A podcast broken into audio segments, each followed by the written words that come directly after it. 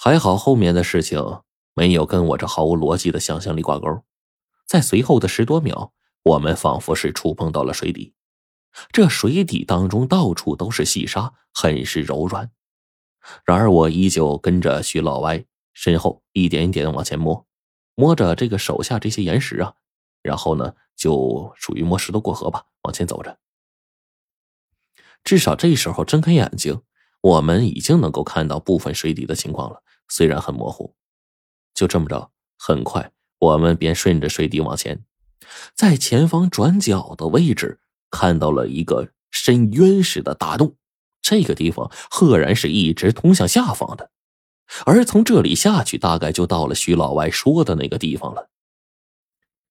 而这个时候呢，到了这里的徐老歪开始拼命的吐泡泡，我也跟他一样。把这嘴里憋着的废气在一瞬间吐了个干干净净，然后徐老歪头一下就扎入下方的深渊当中，我也跟着他一起。而这个时候，越往下，这压力越来越大，一瞬间，我甚至感觉自己的肺部仿佛快炸了。而且到了这个时候，我几乎失去了知觉，只觉得越加的行动困难。我心说。这该死的徐老外，这一会儿让我把嘴里憋的气吐了，这不是诚心让我自杀吗？然而就在这个时候，忽然我看到两团庞然大物朝我们游了过来。我明显能看到，在这深渊之下很深的地方是有光的。可是这两只庞然大物实在太过于庞大了，它们就是那些大鱼。果不其然。两条十多米长、浑身巴掌大小鳞片裹身的大鱼便到了我们这边。当时我们还没有反应过来呢，就觉得脖子一阵轻巧，然后我发现自己能呼吸了。便在这个时候，我赫然抬头，便发现自己脖子周围啊，赫然出现了一个差不多脸盆大小的一个泡泡。这个泡泡将我的脖子以上的位置包裹其中。顿时阳气充足，我呼哧呼哧的大口喘气。便在这个时候，我听到旁边有声音，还是一个甜美的女声：“弟弟，你怎么把外人带进来了？”这个女人说着话，我猛然抬头，看见一个长着鱼头却是人身胳膊的怪物。这这就是鱼人，还是说他是鱼妖啊？到了这个时候。我就听到了徐老歪的声音：“姐姐呀，他不是妖怪，他是个可以信任的人。这次能找到那块克制敌人的朱丹砂，全靠他呀。”旁边这渔人听了徐老歪的话，才对我稍稍留意了一些。而此刻呢，我的目光也在这渔人身上打量着。他除了长着一个鱼头，几乎就是一个真切的人呢。哎，当然。从他身上还能看到一层淡淡鳞甲的痕迹，但是如果我再仔细这么一看，这渔人的年纪，这不就是一个二十来岁小姑娘吗？可是徐老歪怎么把这小姑娘叫姐姐呢？这会儿我有点不明白，但也仅此而已，没有多说话。因为此刻我们已经来到这大鱼的背部，此刻亲自站在这样一只大鱼身上，让它做我们的坐骑。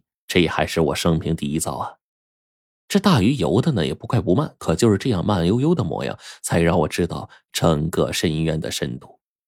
你大爷呀！这黑水潭下果然是暗藏玄机，在潭底的侧面，一个岩石旁边有一个大洞，这个洞足足是几十米朝下而开的，下方竟然是这样的一个深渊。而我们此刻被大鱼一点一点带着朝深渊当中进发，我这才发现，单单是这下方的深渊，赫然就不下千米的深度。而伴随着我们继续往下，才逐渐的到达了底部。而这个时候呢，下方的一切都分外的明亮，铺路的地板、岩石上似乎都是富含可以发光的物质，无时无刻。随时随地，这下方都是亮的，就好像晚上开了白炽灯一样。而在前方，果然大片的宫殿群散发着光芒，竟然比现在更加亮。这个时候，我就感觉脖子上这个气泡啊，空气似乎不太够用了。这个时候呢，这鱼人姐姐呀，先后从嘴里吐出两个脸盆大小的气泡，然后飘过来，再将我们脖子上一围。当即被气泡包裹住脑袋，就轻飘飘的。我跟徐老歪又可以自由呼吸了。而这个时候，我们已经是来到深渊最下方，大鱼已经飘然而去，这个渔人姐姐也跟着大鱼离去了。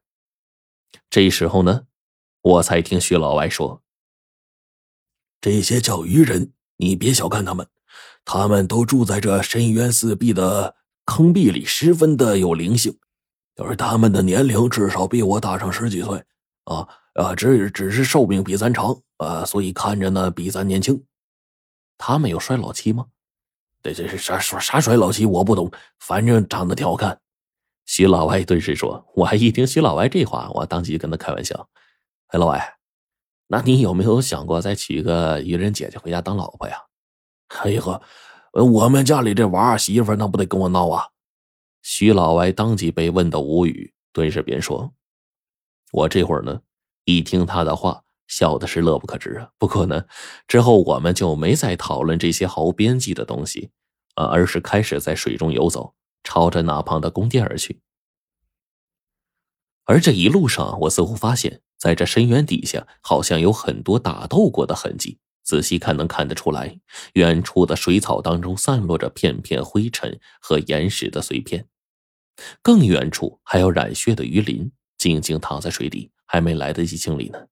并且呢，各色鳞片极其的多，仿佛在告诉我们，之前这里经历过一场惨烈的大战。很多鱼人在这边都受伤了。到了现在，这水底当中啊，似乎只是动乱暂时结束后的宁静。当即，我就跟着徐老歪往里面而去。